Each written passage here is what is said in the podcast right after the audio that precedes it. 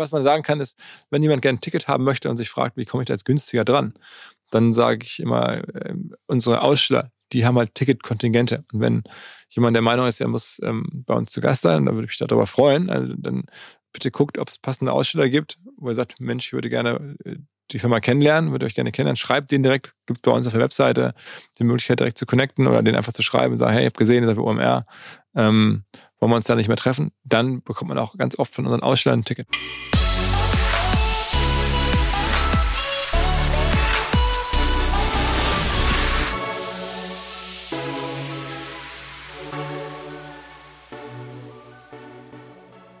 Herzlich willkommen bei Digitale VorreiterInnen von Vodafone Business. Ich heiße Christoph Borsek und mein Gast ist gesprächsführender Geschäftsführer Philipp Westermeier, auch bekannt als Weste und Podcast-Host des OMR Podcast. Philipp erklärt uns heute, wo der Podcast-Markt seiner Meinung nach wirklich steht und für wen Podcasts weiterhin eine riesengroße Chance bieten. Ich möchte wissen, ob das Abschaffen des günstigen 50 Euro OMR-Tickets funktioniert hat und mit welchen Gästen das Festival 2024 BesucherInnen nach Hamburg ziehen möchte. Philipp erklärt uns, wie lange man an einem Speaker wie Tim Ferriss, dem Autor des Bestsellers Die Vier-Stunden-Woche, arbeiten muss, bis man ihn aufs Festival bekommt. Was sonst noch alles relevant in Philipps Leben ist, worauf er sich in Zukunft mehr konzentrieren möchte, das erfahrt ihr im Gespräch. Gute Unterhaltung.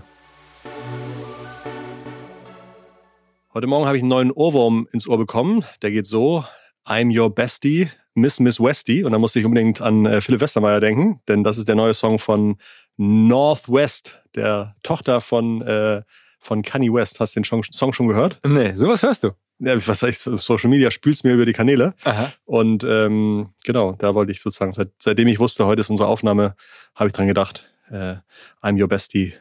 Ich habe noch nie diese, diese Namensähnlichkeit hm. mit Kanye West ja. gecheckt. Jetzt fällt es mir gerade auf, Total. die ersten vier Namen unserer die ersten vier Buchstaben unserer Nachnamen ja, die gleichen sind. Ja. Wahnsinn. Ja, du hast ja auch deinen, deinen Kindern verrückte Namen gegeben, ne? Ich glaube, einer ist irgendwie so, ähm, äh, einer heißt irgendwie North. Ja, okay. North Westermeier. Ja, das, das wäre auch ganz gut. Vielleicht beim, beim, beim nächsten Kind. Äh, Philipp, herzlich willkommen. Schön, dass du da bist. Danke, dass du dir. Äh Hast du da Klassiker mittlerweile? Ich ja. glaube, dritte oder vierte Jahr. Ja, genau. Ähm, zum Jahresende. Ich, als ich den Termin sah, dachte ich mir, okay, guck mal, das Schon Jahr muss wieder um. vorbei sein. Wir sitzen wieder zusammen. Nicht schlechter. Toll, dass du da bist. Was war 2023 dein relevantes Produkt? Äh, ähm, als Konsument? Hm, ich würde sagen, hier bei OMR. Naja, das Produkt, wo ich am meisten dran mitgearbeitet habe, ist natürlich der Podcast. Ne? Ähm, 600 Folgen? Also insgesamt nicht jetzt in diesem Jahr, aber mhm. äh, ähm, insgesamt mittlerweile sind wir, oh, ich glaube, schon über 600, Richtung mhm, 700 unterwegs. Äh, und genau, und in diesem Jahr jetzt, das eine steht noch aus, aber wahrscheinlich so bei 52 Wochen mal zwei Aufnahmen, also 104 Folgen sind in diesem Jahr dann erschienen, also 23.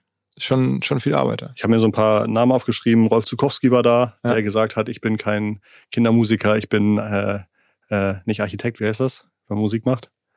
Ich glaube, irgendwie so ein, so ein ähm, Komponist. Von, Komponist, ja, ich bin Komponist und kein Kindermusiker oder sowas, hat er, hat er, glaube ich, gesagt in dem Podcast. Ich habe den Namen äh, Raf Komora, Kamora, Verona Poth, Shirin David. Ähm, alle, das war, alle letzten Wochen. Das war ja, das war genau, das war die letzten Wochen. Ähm, was ist immer schwierig, ein Highlight rauszugreifen, aber muss darauf vorbereitet sein. Was war so ein bisschen dein Highlight dieses Jahr? Mm.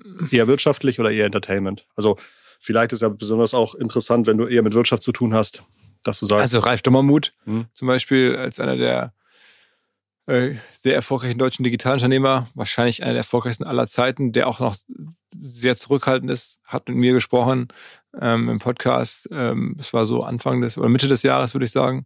Eins und eins, wahrscheinlich einer von zwei, drei deutschen digitalen Milliardären, die es überhaupt nur gibt. Ähm, oder vielleicht gibt es auch vier, fünf, aber mhm. sehr wenige.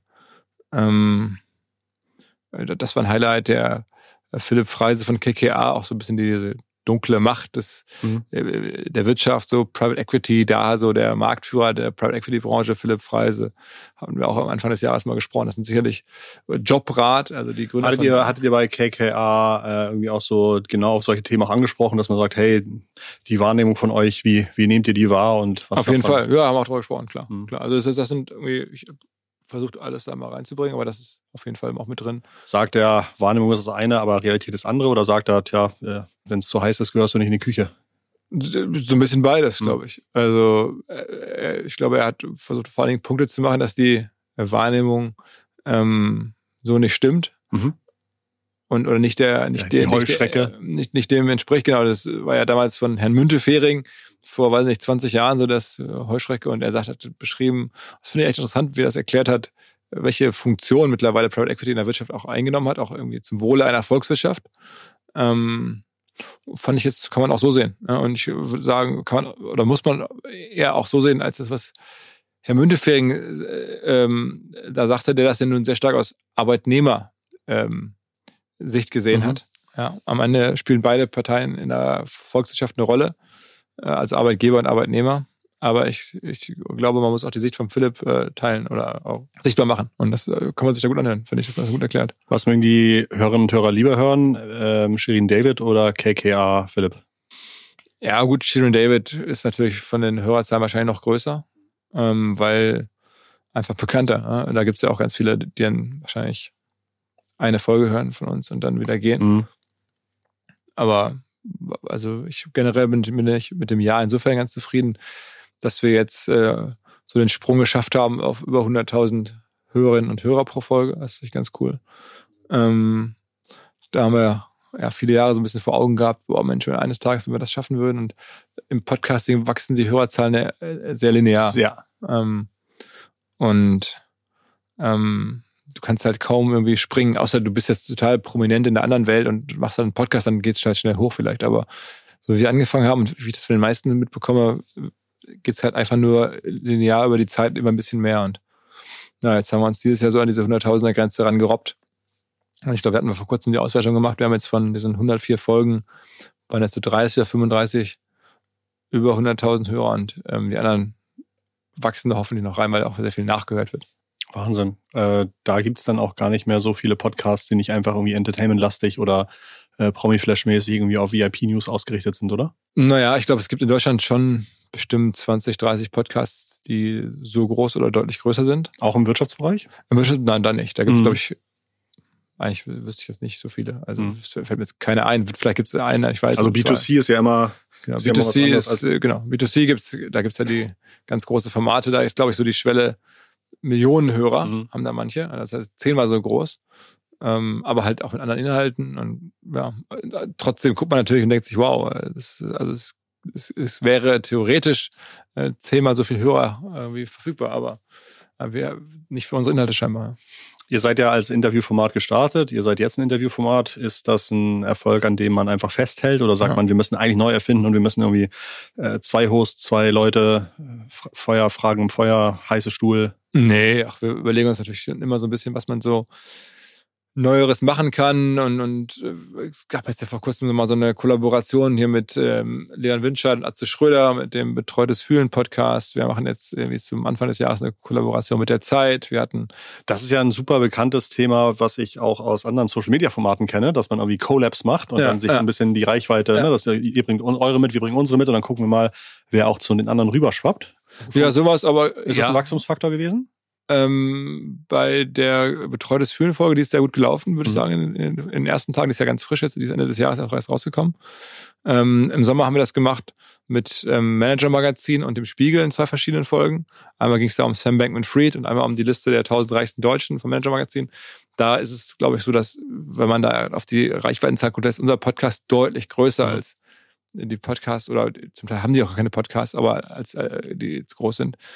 Aber ähm, das geht auch da gar nicht um jetzt den Reichweitentausch, sondern inhaltlich. Ja, da macht es einfach Sinn, zusammenzuarbeiten mit den Leuten, die da diese Liste machen, die finde ich interessant.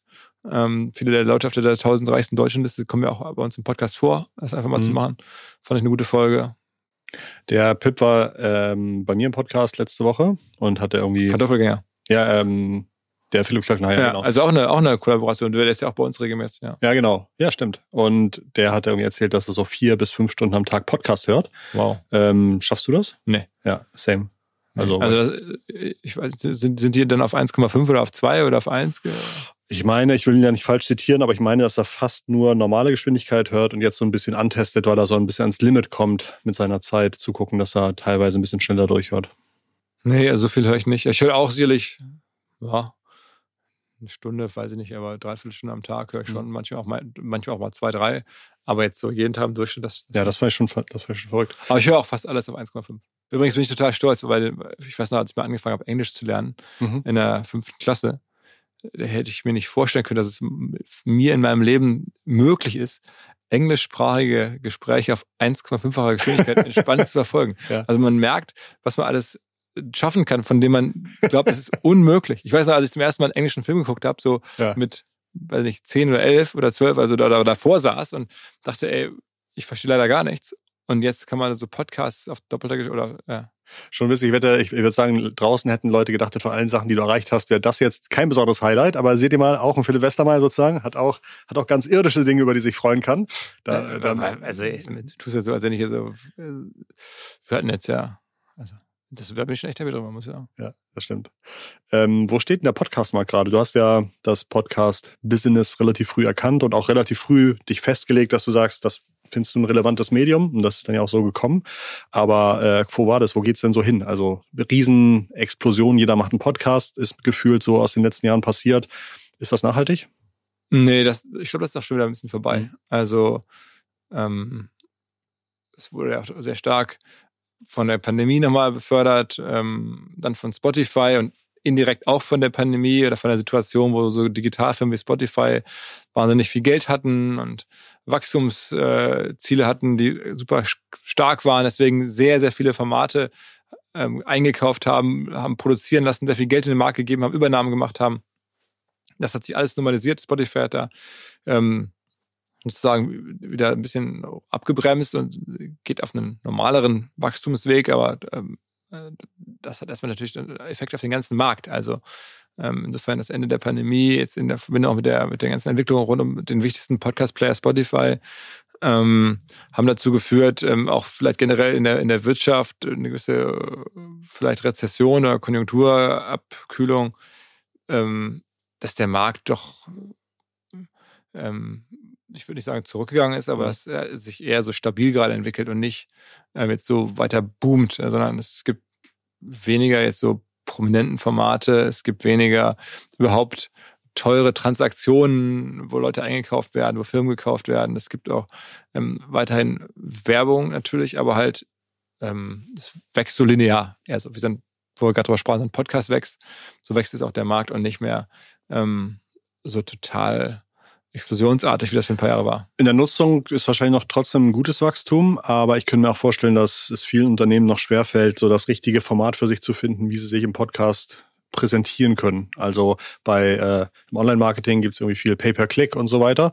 Und das ist ja wahrscheinlich äh, anders als beim Podcast. Würdest du sagen, dem Podcast fehlt es noch an einem richtig guten transaktionalen ähm, Geschäftsmodell oder, oder Werbe, Werbefenster?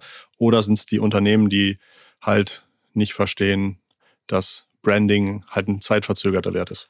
Naja, also man, man muss natürlich sagen, Performance-Werbung, so wie Google und Facebook es hinbekommen haben, wo du sozusagen mit einem Klick sofort ähm, profitabel was verkaufen kannst. Also mit der, wo dann die erste Transaktion profitabel ist, weil die, weil der Klicks vergleichsweise günstig war am Anfang oder nach wie vor ist. Ähm, das hat ja danach und davor auch nie wieder eine andere Plattform hinbekommen. Fernsehwerbung oder Radiowerbung oder auch Podcast oder Zeitschriften oder Bannerwerbung oder sowas. Keine schafft das so. Ähm, und die Größenordnung ist auch eine ganz andere. Also was, wenn du guckst, was heute Google in Deutschland für einen Umsatz macht oder, oder Facebook, mhm. das ist alles wahrscheinlich Faktor 100 oder Faktor 1000 auf die Größe des gesamten deutschen Podcast-Marktes. Also es ist total andere Dimensionen.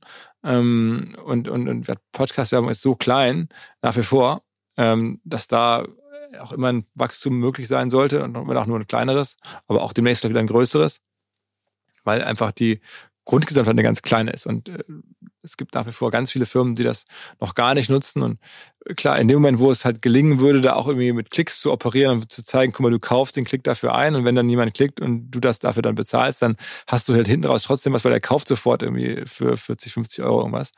Ähm, dann würde das total explodieren. Dann wäre das, mhm. dann wäre, würden wir bald über einen Milliardenmarkt sprechen. Aber so ist es nicht. Es gibt halt kein Klickmodell. Ähm, und deswegen spricht man eher über über Spezialkunden, Spezialfälle, Branding, sehr eigene Lösungen, Lead-Generierung, kann man schon vieles machen. Aber es ist halt nicht so, dass es komplett für jedermann erkennbar sofort ähm, äh, auf einfachste Art und Weise äh, alles verändert, so wie das bei Google-Werbung der Fall war. Was wäre ein Podcast, wo du gerne mal Gast sein würdest? Kann auch irgendwie non, äh, non-Business sein. Und vielleicht passt du auch nicht hin, aber wo du sagst, ah, da hätte ich echt mal Lust, zwischen denen zu sitzen. Boah. Du hast also, ja auch viel irgendwie äh, Sportgeschichten aus den USA, oder? Ja, also, ja, aber da, ich, da muss man sagen, da höre ich zu und mhm. äh, wenn man es so sagen möchte, lerne oder unterhalte mich mhm. äh, mit irgendwelchen absurden Inhalten, zu denen ich äh, wenig außer Fragen äh, beitragen könnte. Ähm, Würdest du mal bei Lex Friedman gerne sitzen? Nee, nee, nee. Äh, das ist, da gehöre ich ja nicht hin. Ne? Da fühlt man sich ja auch irgendwie also ich hier so Pivot, ja, dieses Gespräch mit Kara Swisher und Scott Galloway, da könnte ich vielleicht auch was beitragen oder das finde ich interessant. Ähm, äh, ja, so in, in, in Deutschland wäre der größte Interview-Podcast Hotel Matze. Da durfte ich ja sogar schon mal zu Gast sein. Ähm, ich bin aber total happy, wie es gelaufen ist. Das ist jetzt vor vier, fünf Jahren gewesen. Da war auch alles noch ein bisschen kleiner. Der Podcast wird auch Hotel Matze war noch ein bisschen kleiner und da waren die Gäste noch ein bisschen kleiner. Da durfte ich da mitmachen. Und das war da ist einfach ein schönes Zeitdokument für mich. So, die Folge gibt's immer noch. Ähm, aber ich bin auch froh, dass ich da so früh dabei war und jetzt nicht jetzt vor Millionen äh, Hörern, die der Matze jetzt da hat, oder hunderttausend von Hörern, äh, meine Themen auszubreiten. Das ist ja auch immer so recht äh, privates Format. Insofern, ich bin eigentlich ganz zufrieden und meine Weg ist eigentlich äh, hoffentlich, denke ich, ein anderer. Und der ist eher weniger irgendwo zu Gast und weniger zu machen als mehr. Also es, ähm, das hat sich ja dieses Jahr auch in der ähm, im Festival, ja. Im Festival gezeigt. Ja. Da hast du die Bühne geteilt mit dem lieben Roland. Ja. Was ja auch super funktioniert hat, ne? Absolut, absolut. Wenn wir auch jetzt sicherlich ja. weiter so machen, andere Leute finden, die einfach meine inhaltlichen ja. Rollen übernehmen. Beim Podcast ist es ja schwierig, deswegen mache ich den noch weiter, weil es gar nicht so einfach ist, da jetzt zu sagen, Mensch, macht das jemand anders und das ist dann genauso. Ähm, und es ist auch sehr wichtig für die Firma. Deswegen ähm, ja, tue ich mich da äh, jetzt äh, schwer, das sozusagen mal eben zu übergeben. Aber wenn mhm. es ginge, würde ich es machen. Beim Festival ist es leichter und da mache ich dann halt. Und da tauche ich jetzt auch im kommenden Jahr wahrscheinlich noch weniger auf. Ähm, und also meine Bestrebung ist eigentlich in den nächsten Jahren eher, mal gucken, wie gut das klappt, aber weniger als mehr zu machen. Insofern brauche ich jetzt äh, gar nicht unbedingt das ganz große Interviewformat oder so. Wir hatten unsere letzte Aufnahme nach einem Festival, da haben wir über Highlights, über Dinge, die hier gesprochen wurden, über AI und so weiter gesprochen. Jetzt mit einem halben Jahr Abstand würde mich natürlich schon mal interessieren, du hast das Ganze ja irgendwie, machst das ja schon über eine Dekade. Ich bin gestern bei der Bucerius Law School mit meiner Tochter vorbeigelaufen und habe gesagt, hier, guck mal, da war die erste OMR. und sie meinte, hier in dem ganzen Gebäude, meine, nee, hier unten in dem, in dem runden Raum hier. Und sie sagt, das war viel zu klein. Ja, ja, ja das, war, das war früher alles anders. Und ähm, mich würde mal interessieren, ob es so überraschende Learnings gibt, die du dieses Jahr hattest nach dem Festival, wo du sagst, ach, verrückt, manche Sachen kann man einfach nicht vorhersehen. Ach, also ich meine, das, was uns sicherlich irgendwie, ähm, es waren ja äh, drei, vierhundert Auftritte, die es gegeben hat auf verschiedenen Bühnen.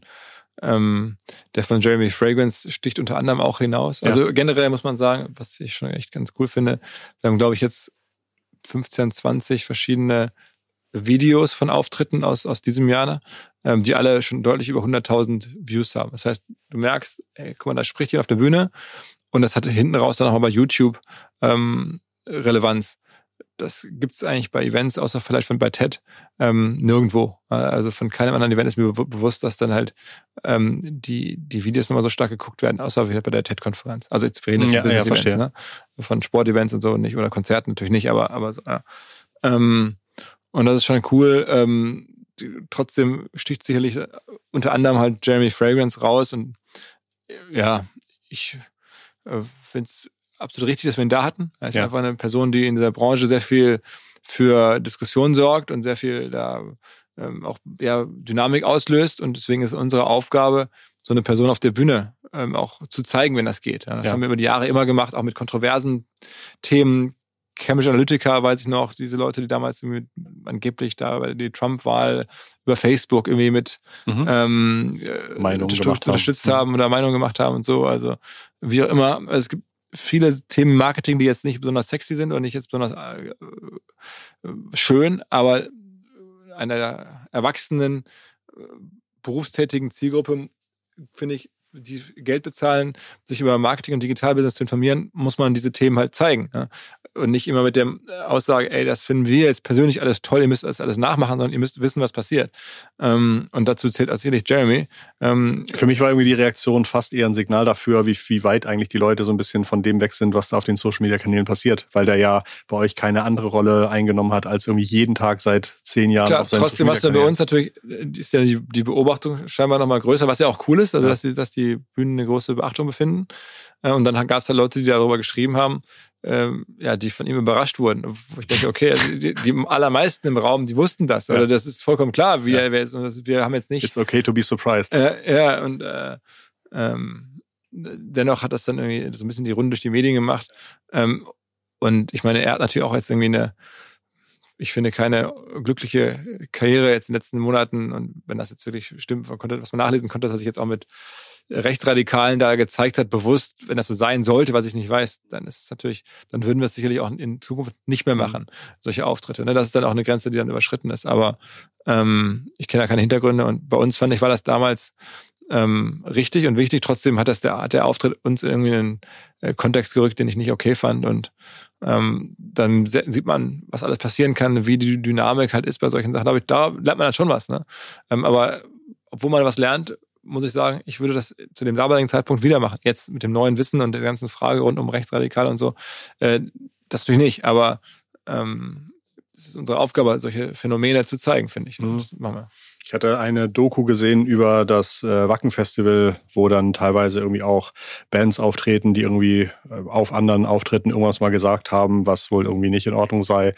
Und da kriegt man schon mit, dass das für so einen Veranstalter, je größer das Event wird, auch immer schwieriger natürlich ist, ähm, rauszufinden, äh, passt der in unseren, in unseren Anspruch rein. Und teilweise auch vielleicht äh, ist es überhaupt die Aufgabe von dir jetzt irgendwie zu sagen, ich ähm, setze jetzt ein Team ran, das die letzten zwei Jahre von Jeremys Online-Auftritt durchgeht und auf dem Fragenkatalog prüft. Und äh, sozusagen ist das, das, das fand ich schon teilweise ähm, anstrengend. Ja, das Problem ist ja auch, gesagt, ich glaube, wir müssen das machen. Also wenn er sich nicht äh, jetzt besonders radikal ja. im Sinne von, von rechtsradikal, linksradikal irgendwie äußert, ähm, dann ist es schon unsere Aufgabe, die Person da zu haben. Total. Ähm, ja, also mit, mit Ausnahme von wenigen politischen Botschaften vielleicht, ähm, finde ich auch, wenn diese, wenn diese Person in der Branche eine Relevanz hat, dann ja. müssen wir die zeigen. Und deswegen, so dass wir jetzt ja endlose Fragenkataloge durchgehen. Ja. Du guckst dir halt an, haben diese Personen ein politisches Profil und wenn ja, welches? Ähm, kann man das dann bringen oder nicht? So, das ist eine Frage. Der Rest ist, sind die in der Branche relevant? Und wenn ja, dann muss man sie zeigen. Und wir zeigen niemanden nach dem Motto, hey, guck mal, wie geil diese Person ist, sondern zeigen unseren Gästen, die sich informieren wollen, das, was gerade draußen passiert. Ähm, und das ist eigentlich, so ist ja auch also die Aufgabe von einem Verlag oder das wird auch erwartet. Also wir sind ja keine, keine Sekte da oder so. Ihr habt dieses Jahr, oh, war das zum zweiten Mal, glaube ich, das günstige Ticket nicht mehr angeboten. Oder war es dieses Jahr das erste Mal? Äh, dieses Jahr war es zum ersten Mal, ja. Äh, wie ist das für euch aufgegangen? Also es gab ja sonst immer so ein 25-Euro-Ticket für die Expo. Das gibt's nicht mehr. 50 Euro. 50 Euro? Gab's äh, 49 Euro, ja. 22 gab's das, ja. Ja, ja es, also wir haben jetzt die, ohne dieses Ticket trotzdem war es ja voll und war es genauso voll wie vorher. Und ja. dann haben halt die, die Firmen auch das teure Ticket gekauft, weil ich glaube, es einfach die Veranstaltung das wert ist. Ja. Ähm, und es auch für die Aussteller sogar besser ist, wenn da Besucher kommen, die eine gewisse auch Zahlungsbereitschaft haben. Das zeigt auch, dass sie eine gewisse vielleicht berufliche Qualifikation haben, berufliches Level haben, das dann für die Aussteller natürlich attraktiver ist, als jetzt vielleicht einen studentischen Besucher zu haben, äh, der auch natürlich willkommen ist, aber der halt für unsere Aussteller aus naheliegenden Gründen dann nicht so viel Wert hat. Ähm, und deswegen ist es, glaube ich, für alle Seiten, jetzt inklusive uns, erstmal erfreulich zu sehen, dass wir äh, dieselben Besucherzahlen hatten. Sowas wird ja vorher wahrscheinlich auch intern diskutiert. dann gibt es dann irgendwie drei Leute, die sagen, können wir nicht machen und drei Leute, die sagen, let's try it. Wie, wie, also ja. wonach gehst du da? Suchst du dir irgendwie, suchst du einen Konsens, gehst du nach Bauchgefühl? Naja, also ich ähm, gehe also klar, wir gucken uns immer an, was ist im Interesse des Kunden. Mhm. Ja, und in dem Falle äh, sind die, die Kernkunden auch unsere Aussteller. Ähm, und in deren Interesse ist es einfach, dass die Besucher etwas mehr dafür bezahlen äh, und ein bisschen ausgesiebt werden. Mhm. Ähm, und das ist dann auch in der Stelle einfach kundenorientiert. So, das ist das eine. Das zweite ist, dass wir halt gesehen haben, wir haben halt eine Warteliste, weil wir die Events ja jeweils immer schließen mussten, weil sie einfach äh, schon vorab, da mussten wir das Ticketing ja stoppen in den letzten Jahren. Und wenn du dann siehst, ey, da sind jetzt hunderte oder tausende von Leuten, die sich gerne noch ein Ticket gekauft hätten, zum vollen Preis und die können das nicht mehr und dafür haben aber halt ein paar Monate vorher mhm. welche zum günstigen Preis gekauft, dann ist es auch irgendwie relativ einfach zu sagen, okay, dann versuchen wir es mal zum höheren Preis. Ja. Für 2024 habt ihr gerade in den letzten Wochen die ersten Namen announced. Ähm, Meredith Whittaker zum Beispiel, die auch viel zum Thema KI, Datenschutz macht. Äh, zu welchem Thema meinst du, wird sie da sprechen? Naja, sie ist ja vor allen Dingen da mit, mit, mit Signal, also dieser Messaging-App mhm. irgendwie auch irgendwie unterwegs und ich glaube, da geht es um, um KI, es geht aber auch vor allen Dingen um Messaging und die ganze Entwicklung rund um, um Messaging-Apps, um die Frage auch, wie so, sich sowas finanziert. Ähm, ich meine, die Zukunft ist ja sehr stark auch irgendwie in der Messaging-Welt, also welche nun immer, Telegram, WhatsApp ähm, oder halt Signale oder, oder noch andere. Und ich glaube, dass das schon sicherlich ein, ein spannender Vortrag sein wird. Hat sich AI dieses Jahr schon intensiv bei OMR in der Firma breit gemacht?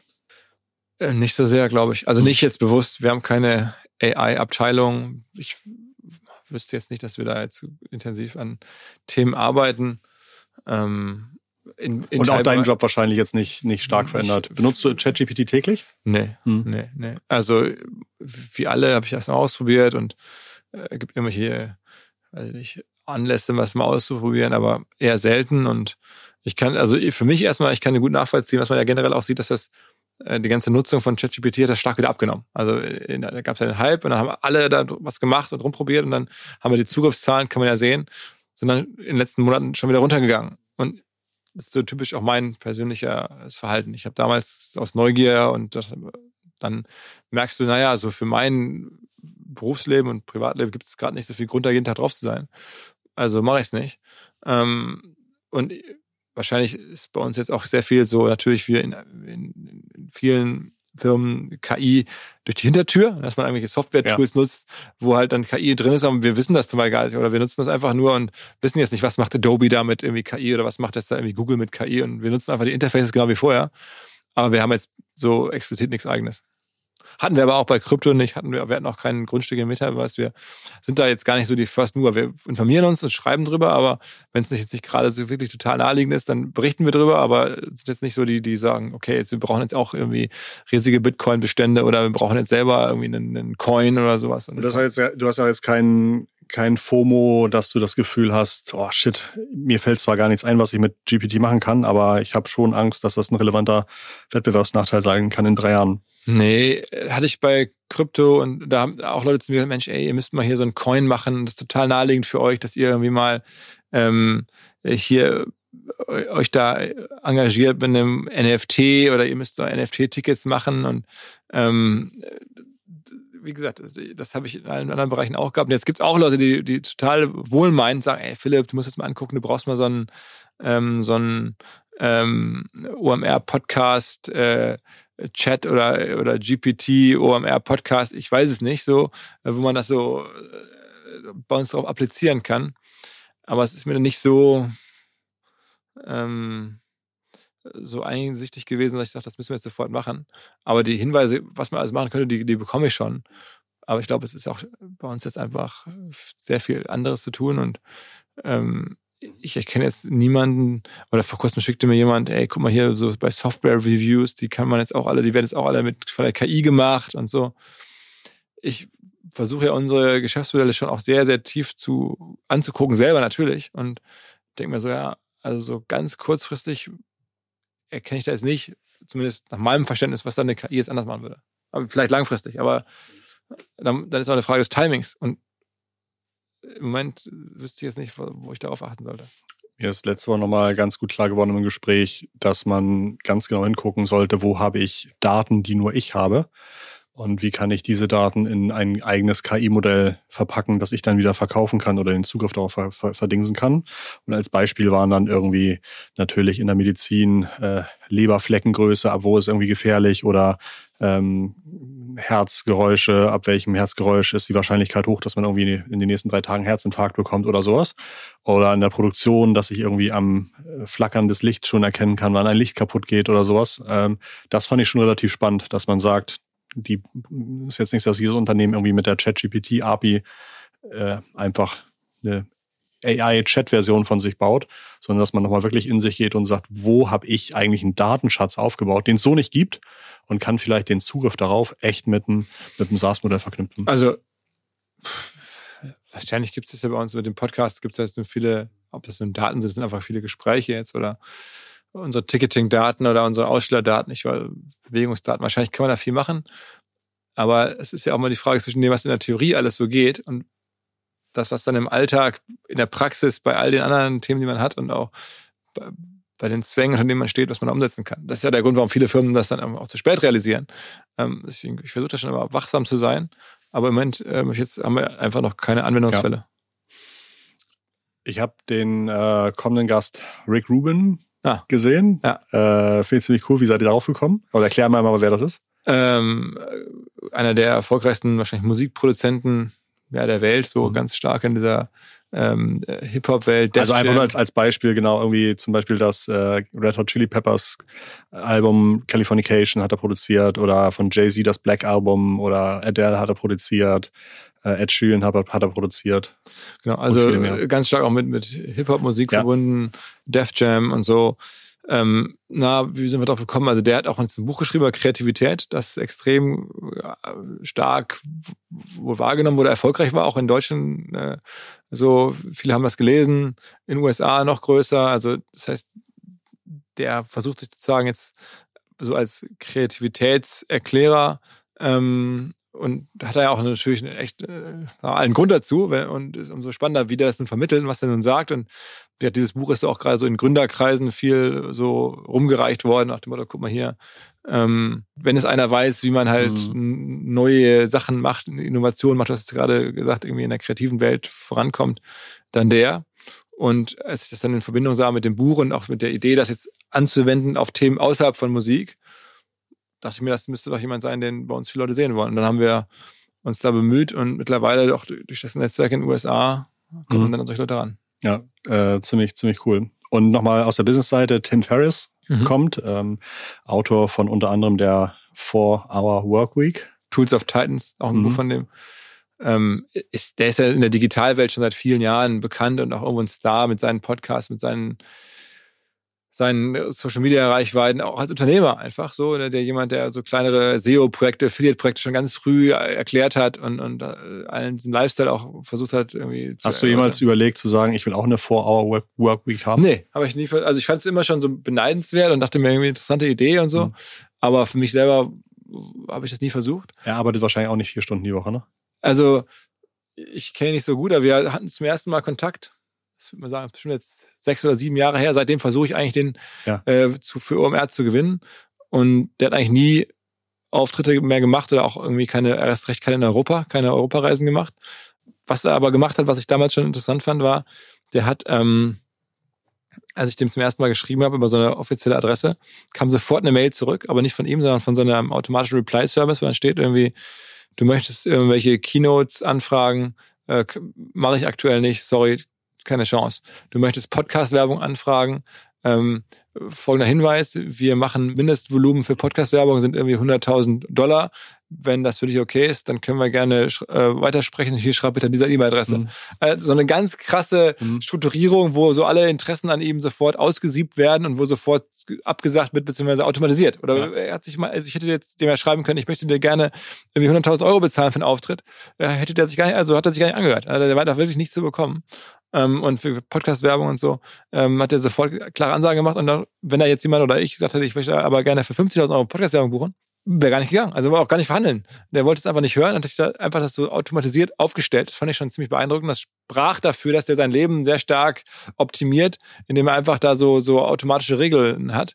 Ähm, am Ende, ja, nach ein paar Jahren warten und dann doch neuen Gesprächen, ähm, hat es dann doch geklappt, ihn zu überzeugen mal vorbeizukommen außerhalb von OMR, hast du dich da auch irgendwie äh, dieses Jahr betätigt? Hast du investiert? Hast du irgendwas neu gegründet? Hast du irgendwas mit angeschoben? Oh, ähm. Es gibt ja die OMR X. Genau, in, in, genau, wo wir ja so ein bisschen, ähm, also auch so Business Angel Investments machen mit meinem Kollegen Noah zusammen. Aber das war auch dieses Jahr, ich kann das gar nicht so auf die Jahre Mhm. zuteilen. Also ich glaube, dieses Jahr werden wir auch was gemacht haben. Im letzten Jahr, glaube ich, mehr. Mhm. Ähm, aber nichts, was jetzt schon total nennenswert riesig oder das ist ja dann auch, dauert ja dann Jahre, bis dann daraus Firmen entstehen.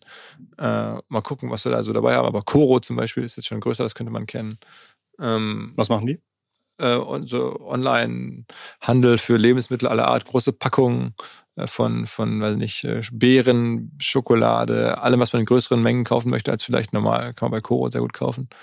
Ähm, aber also das ist auch schon vor einigen Jahren haben wir da investiert. Es gibt noch einige weitere. Ähm, ansonsten angeschoben, na, also ganz, wir haben nichts total Verrücktes ähm, wir haben ein paar Sachen angeschoben, die jetzt im nächsten Jahr erst rauskommen. Klar, das Festival wurde ja schon vorbereitet, irgendwie Podcast-Sachen und so. Was ist fürs Festival euer wichtigster Verkaufskanal? Die E-Mails an die Leute, die letztes Jahr Kunden waren? Wahrscheinlich, Hm. wahrscheinlich, ja. ja. Und dann auch ehrlicherweise unsere Aussteller. Ne? Also viele Tickets. Habe ich irgendeinen Vorteil, wenn ich letztes Jahr Kunde bei euch war? Also kriege ich irgendwie vorher, einen Tag vorher die Möglichkeit zu, zu bestellen oder sowas? Oder gibt es ein extra Kontingent? Oder? Nee, also als ähm, es gibt Vorteile für wiederkehrende Aussteller natürlich. Ähm, bei den Tickets ist es halt äh, aktuell nicht so, ne. Was man sagen kann, ist, wenn jemand gerne ein Ticket haben möchte und sich fragt, wie komme ich da jetzt günstiger dran, dann sage ich immer, ähm, unsere Aussteller, die haben halt Ticketkontingente. Und wenn jemand der Meinung ist, er muss ähm, bei uns zu Gast sein, dann würde ich mich darüber freuen. Also dann bitte guckt, ob es passende Aussteller gibt, wo er sagt, Mensch, ich würde gerne äh, die Firma kennenlernen, würde euch gerne kennenlernen, schreibt den direkt, gibt bei uns auf der Webseite die Möglichkeit direkt zu connecten oder den einfach zu schreiben und sagen, hey, ich habe gesehen, ihr seid bei OMR, ähm, wollen wir uns da nicht mehr treffen? Dann bekommt man auch ganz oft von unseren Ausstellern ein Ticket. Es gibt immer wieder, glaube ich, so Ideen. Kostenlos dann, ne? Mhm. Es gibt immer wieder Ideen, dass man nicht nur auf der Messe Events hat, sondern vielleicht auch mal so ähm, Leuchtturm-Events woanders oder dass nochmal irgendwie eine andere Location dazugenommen wird. Ähm, ist da schon was Näheres geplant? Äh, ja, es gibt Szenarien, ne? wirklich hier in, in Hamburg. Äh, die Messe ist ja mitten in der Stadt. Man könnte jetzt sozusagen Sternförmig drumherum. Äh, ja, man könnte jetzt irgendwie auf dem Heiligen Geistfeld noch Sachen machen, planten und bloben. da hatte die Idee, ist dieses Jahr irgendwie ein Schwimmbad aufgebaut und eine, äh, eine Garderobe, ne? Nee. Und, und eine äh, Tickets bekommen. Wie heißt ja, genau, Akkreditierung. Akkreditierung. Akkreditierung ganz groß, genau. Das machen wir auch wieder so.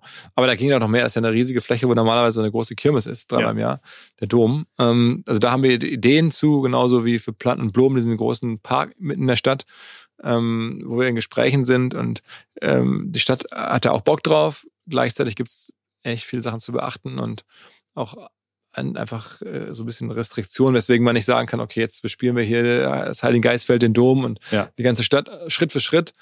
Und ähm, man muss ja sagen, wir sind ja schon auch sehr schnell gewachsen und wir müssen auch das äh, nicht jedes Jahr übertreiben und wir müssen ein bisschen so gucken, dass wir ein vernünftiges Maß haben, weil sonst Alle mitnehmen. Äh, ja, alle mitnehmen, auch selber sozusagen hier intern. Ne? Ja. Dass genügend Leute sind, die das erstmal verstehen, was wir da machen. Ähm, dass das, äh, ich habe immer so ein bisschen Sorge, dass man dann zu schnell äh, Man muss schon erstmal so zwei, drei Festivals mitgemacht haben, um irgendwie zu verstehen, was so, was das Produkt ist, was das Bild ist. Ja, auch auf der, so ein Event, da gibt's, arbeiten ja 40 Leute, 50 Leute ganzjährig dran, das zu produzieren. Ne? Und, und ähm, das, das, auch da gibt's schon auch Lernkurven und das ist einfach nicht sinnvoll, jetzt äh, Schlag auf, auf Schlag immer was Neues und äh, auf einmal so ein bisschen durchzuatmen und sagen, okay, jetzt machen wir das mal, dann äh, haben wir es gelernt, dann können wir es auch günstiger machen, dann sparen wir ein bisschen Geld, weil wir auch mal, wenn man was zum ersten Mal macht, ist immer wahnsinnig teuer, weil es muss geplant werden. Keiner weiß, wie es am Ende läuft. Meistens ist dann alles teurer, als man denkt. Und deswegen behalten wir uns da sicherlich so ein paar Sachen noch irgendwie vor und hoffen, dass wir die machen können. Aber ein paar Sachen muss man auch sagen, die dauern auch deswegen, weil, wie gesagt, ich wollte es ja gerade schon ein bisschen erklären, dass in Hamburg so eine Veranstaltung, äh, die, da entscheiden nicht mehr wir am Ende auch, was wir machen wollen, Hm. sondern die Stadt. Also es ist ja es war 70.000 Leute hierher zu holen äh, das, und zu sagen, ich will jetzt aber 100, es ist jetzt nicht meine Privatentscheidung. Also Das muss man schon auch irgendwie in der Stadt wirklich alle mitnehmen Mhm. und fragen und überlegen und wie macht man das denn dann und ist das gewünscht? Und diese Prozesse dauern einfach. Wir haben jetzt das Ende des Jahres, äh, so ein kleines bisschen kommen wir natürlich zur Ruhe. Ähm, hoffentlich, ich glaube, ab dem Frühjahr geht's dann bei euch in die heiße Phase vor dem Festival. Aber was ist so ein Luxus, den du dir gerne demnächst gönnen möchtest? Kann jetzt sein, dass du sagst, ist eine tolle Uhr oder sind irgendwie neue Schuheinlagen oder du willst äh, im Privatjet äh, nach, Ich Dubai, kurzem- du, nach Dubai fliegen. Ich hatte, ich hatte vor kurzem irgendwie eine. Aber sympathischer wäre es natürlich, wenn es nicht der Privatjet ist. Äh, wobei ich ganz das, also Privatjet nicht, ne, äh, also ähm, ich bin in meinem Leben jetzt so auch sehr selten bislang Business Class geflogen, ähm, aber zwei, dreimal. Und ähm, ich fliege sehr ungern. Ich habe einfach ein bisschen Flugangst, das habe ich auch schon ein paar Mal erzählt. Äh, jedenfalls war ich dann mit einer alten Bekannten, die ich wieder traf, und da hieß es so dieses und jenes und ähm, dann äh, ich ja, ich äh, nach USA fliege und so. Und dann dachte ich, fliegst du da First Class hin? Ich so, ey, das ist viel zu teuer, das, Ja. also würde ich nie machen. Ähm, und so, ja, also mir wäre es eigentlich egal, wohin ich fliege, Hauptsache mal First Class, das würde ich so gerne erleben. Und da habe ich so überlegt, krass, ey, wie anders man die Welt auch sehen kann. Weil, also, ich würde, wenn ich es irgendwie geht, gar nicht fliegen. Einfach, weil ich das nicht möchte und da keinen Bock drauf Vielleicht, habe. weil du noch nie First Class geflogen bist. Vielleicht auch, ja, vielleicht, weil es so, es muss ja irgendwie so geil sein. Ja. Oder diese Dame, die das so sehnsüchtig, das Ja. hat auch noch nie gemacht, aber die hat halt eine Vorstellung von, wie toll das sein muss. Ja. Ich habe es halt noch nie gehabt. Ähm, also insofern, so, diese ganzen Sachen, für mich ist jetzt tatsächlich in der aktuellen Lebensphase schon echt ein Luxus, ich hab jetzt irgendwie mal so zwei Wochen keine Podcasts aufzunehmen. Ja. Also weil sonst immer 104 Folgen, wenn du da mal zwei Wochen keine aufnimmst, Vier Folgen zurück, äh, ja, ja. dann so, Musst du acht Folgen machen. äh, genau, so jetzt, das ist jetzt aber alles vorbereitet. Insofern, das ist cool. Ähm, Okay, das heißt Zeit. Äh, ja, so, also ich ich habe seit September lese ich das dieses mega dicke Elon Musk Buch. Ja. Ähm, auch da bin ich nicht so der äh, krasseste Fan, aber ich Ja. find, bin schon sehr interessiert, wie das so alles gekommen ist und wie er das so gemacht hat. Das kann ich ja wirklich nur jedem empfehlen, der sich für Wirtschaft, also eigentlich für die Welt interessiert, das mal zu lesen. Ist einfach Pflicht. Ja, du musst wissen, was dahinter steckt, weil der Typ ja nun wirklich auch sehr einflussreich ist. Ähm, und deswegen dieses Buch, und ich lese es ist echt gut geschrieben, von dem Walter Isaacson, so einem berühmten Autor. Ich lese es auf Englisch und seit September und bin jetzt fast durch.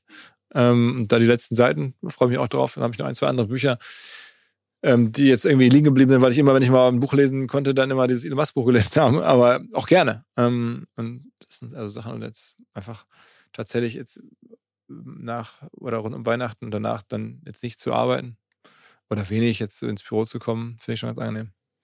Dankeschön. Ich freue mich aufs nächste Jahr. Ich bin gespannt, wie das nächste Festival wird. Ähm, ich bin gespannt, wie, wie viele Folgen du nächstes Jahr wieder raushauen wirst in deinem Podcast. Ja, ich hoffe 104. Sonst ist irgendwas nicht gut gelaufen. äh, Philipp, ganz lieben Dank, dass du bei uns warst. Ja, Bursi, vielen Dank. Vielen Dank, dass du, dass du diese Tradition aufrechterhältst und mich hier jedes Jahr zum Jahresende einlädst. Irgendwann, wenn wir beide 50 oder 60 und dann sitzen wir immer noch hier. Ich, also, Solange wie ich geduldet werde, bin ich hier. Solange, solange die äh, HR mich nicht rausschmeißt, bin ich hier. ja, also ist ja für uns irgendwie ein großer Gewinn, dich hier im Umfeld zu haben als Freund des Hauses, als, als Untermieter, ähm, Ich bin auch sehr gern hier. als den verrückten Bursi. Also toll, ähm, tolle Experience, diese Reise sozusagen als, als Halbfamilienmitglied sozusagen zu erleben. Ja, irgendwie nah genug dran, um alles, alles mitzubekommen und weit genug weg, um irgendwie verantwortlich zu sein. Das ist schon, das ist schon, das ist mein Luxus sozusagen. ja, mein Highlight des Jahres. Äh, ihr Lieben zu Hause, das war unser äh, geliebter und beliebter Philipp Westermeier. Ähm, Freue mich, dass ihr eingeschaltet habt. Denkt dran, wir haben jeden Montag fast so coole Gäste. Äh, nächsten Montag geht's weiter und wir haben einmal im Monat, am letzten Freitag im Monat, unsere Inside Talk Folge, wo wir ein bisschen tiefer auf ein Thema eingehen. Die letzte Inside Folge war zum Thema KI und da habe ich einmal die Elisabeth Lorange, die ist KI-Unternehmerin aus Hamburg und den Philipp Pip Klöckner von den Doppelgängern dabei. Und das ist auch eine sehr, sehr schöne Folge geworden, die nochmal beleuchtet, was alles mit KI möglich ist und was vielleicht Unternehmen so alles schon anstellen. Und da habe ich auch wieder viel gelernt und viel mitgenommen. Bis dahin wünsche ich euch eine wunderschöne Zeit. Äh, danke fürs Einschalten, für eure Treue und bis ganz bald. Ganz liebe digitale Grüße von Philipp, und von Christoph. Ciao, ciao. ciao, ciao.